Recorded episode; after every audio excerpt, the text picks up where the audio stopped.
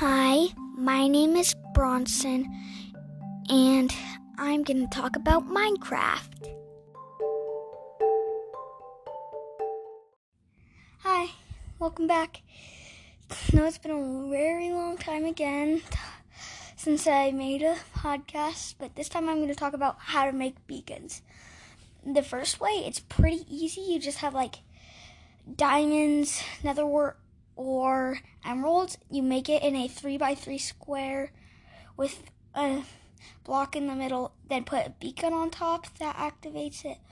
Or you can do like a beacon, then you can have a bunch of layers, like I'm pretty sure it's five layers and it keeps expanding out.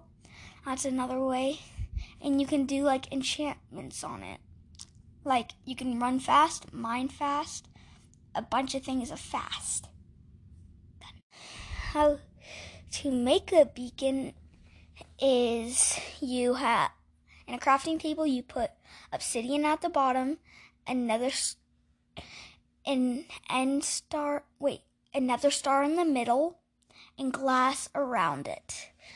And that's how you make a beacon.